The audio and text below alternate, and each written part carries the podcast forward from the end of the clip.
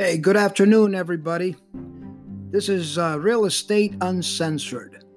And we're coming, uh, this is your host, Jose Garrido, and your friend. How are you? And we're coming from beautiful Miami, Florida, on a beautiful Wednesday afternoon of May 13th. And everything is looking good. Uh, hopefully, uh, things will start shaping up soon here. And uh, wherever you're at, wherever you're at in any parts of the United States, uh, or abroad. Uh, hope you're doing well and you're keeping safe. That's important.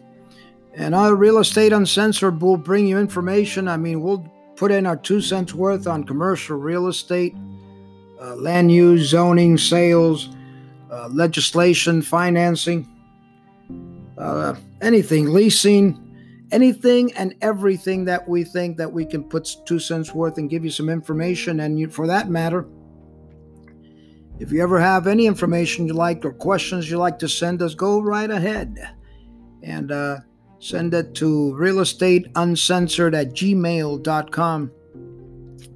And we are going to be very glad to read them and return your responses as soon as possible. Uh, there's a lot of things ongoing here in Miami and the commercial real estate uh, industry. Uh, people are a little bit pessim- not pessimistic, but I would say a little bit unsure of what's going to happen and and I'm they're in their own right and I, I I know so you know it's a it's an uncharted waters that we have been going through now and you know with everything that's happened with the businesses. I mean construction has plummeted 53% across South Florida in March because of the COVID-19 and it has made it real difficult for uh, new projects to get off the ground. So that says a lot right there. I mean, there were, I'll tell you, there were around $560 million of construction starts in Florida in March. Uh, and it was down from 1.19 billion, which is amazing. It's amazing. And residential projects were down 57%. While commercial, government, healthcare, and educational projects fell another 47%. So that, you know, that those are numbers that they are dire numbers. Okay, and uh, we have to be uh, we have to be a little bit skeptical, but uh, an abundance of caution will say, uh, let's be positive. All right, everything is going to get better.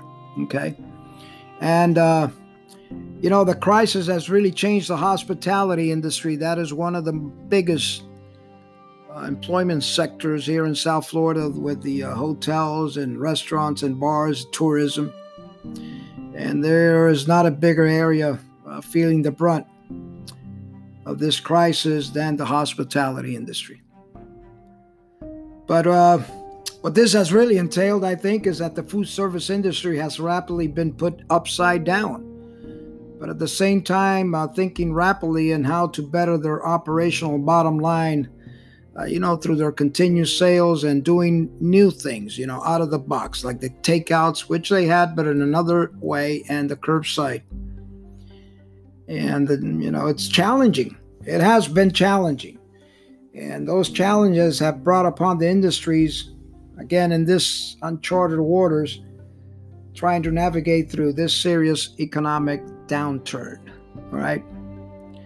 And, uh, restaurants. I mean, there were basically they were already turning to automated technology. You know, delivery methods with the uh, Uber and and uh, the the, uh, Groupon and everything that you have, um, and various technology platforms out there. I mean, albeit as a way to reduce strain or kitchen staff. I understand. So, labor costs now, due to the crisis, they are rediscovering a new business model. Okay and uh, the new business model, to me, I what I for why what I see, it's operating at reduced staffs, and continuing to foster their sales in unprecedented times, and they've been doing it pretty pretty good. All right, with these uh, curbsides and uh, takeouts and and delivery. Um, you know the restaurants when the pandemic started. I mean, they were already facing high turnover rate rates. I mean, I you know, the, with the minimum wage hikes, and it has always been the main industry concern, right? But I think uh, I assure you that uh, the way restaurants think of labor is already going through uh, new changes, and we'll see. We'll see what happens. And uh, uh, operators are going to be start looking at at their operations now. Okay, they're, you know it's an it's a new method, and uh, and it's not how they can begin working once they open, but how they I see it how they emerge from these waters with more efficient operational methods. All right, and everything and anything that they do, you know, if they have a lease, it there's uh, the landlord component, tenant landlord component, which is uh, which is a little bit uh, another another area that well, we could talk about for for some time. You know. Uh, now, commercial real estate investors are taking notice. They are taking notice. And at least the country's banking sector, I think it's in better shape now than during the uh, the recession of a decade, decade, decade ago, right? Uh, and although credit is available to developers, the terms could probably be worse than they were a month ago before the COVID pandemic. Okay. Now, uh, I believe developers could be against obstacles, you know, because projects are projects are stalled, and uh, projections are uh, restructured. Financing becomes an uphill battle, and uh, ho- maybe with appraisals and closing deals uh, de- delayed. And it's not a perfect world. It's not. Because in a perfect world, construction financing with good market conditions is always considered by banks even then to be risky, right? So um, we, they, you know, they they have to look at the existing cash flowing properties that were maintained with low debt percentages that could now be faced as unprofitable investments. Uh, there's a lot of things happening, a lot, a lot of things happening. But in positive terms, as it remains now, uh, I guess we have to remain bullish and adjust to the current market conditions. All right. And I think commercial real estate over the long run will be positively impacted by the Fed's decision in decreasing interest rates. And basically, it, doing that, I guess, it's an effort to feed the economy. Today's past before this crisis. And, uh, you know, the market will level. I think the market will level as the investors adjust to the current market conditions uh, once again. Okay, so it'll it'll it'll be things to look at. Hey, this is uh, real estate uncensored from Miami, Florida. Beautiful Treasure Coast. Beautiful afternoon. It's about 84 degrees here. Windy, but nice. Nice blue sky in Miami, Florida. Wherever you're at, wherever you're listening from, Hey, if you want to send us an email, go right ahead to realestateuncensored at gmail.com. And this is a, uh, in fact, this is our first episode for Real Estate Uncensored. And we'll talk here every week. I mean, we'll, we'll do it Tuesdays and Thursdays. And we'll talk a little bit about everything. This I, I am Jose Garrido, your host and your friend and and uh, your real estate uh, I wouldn't say savvy, but your friend. And I'm sure I can learn a lot of things from you as well. But we'll talk uh, about commercial real estate, uh, land use, zoning. there's a lot of things to talk about in that. Legislation that is happening with the uh, real estate market in the states, local, uh, federal, and uh, many, many things, anything and everything. And here, real estate uncensored. And uh, so how how is this pandemic, uh, you know, the stimulus that has brought businesses from the federal government and commercial real estate? How how is this going to be turning out, right? Because the Senate passed an, uh, incredible but needed uh, two trillion dollar stimulus now, or two or three. Now they're looking at another three, which has to go for voting. We'll see what happens then. Okay. So, what does this all mean for the commercial real estate industry? I ask myself, and personally, I think uh, maybe some investors will begin to hunt for opportunities. Okay, and you should be hunting for yours as well, wherever you're at. Uh, look at uh, your MLS and and any real estate platforms. Uh, just drive around, do some farming, uh, maybe business opportunities And uh, investors will begin to hunt for those. And if already they have not started, I bet they have. Right? Cash is uh, is glory now. Okay. But we know that maybe some presumption of negativity has probably already set. You know, everybody, oh, you know, it doesn't, you know, it doesn't look good. You know, should I buy? Should I sell? And, uh, know, that presumption of negativity has set in, in the investment world.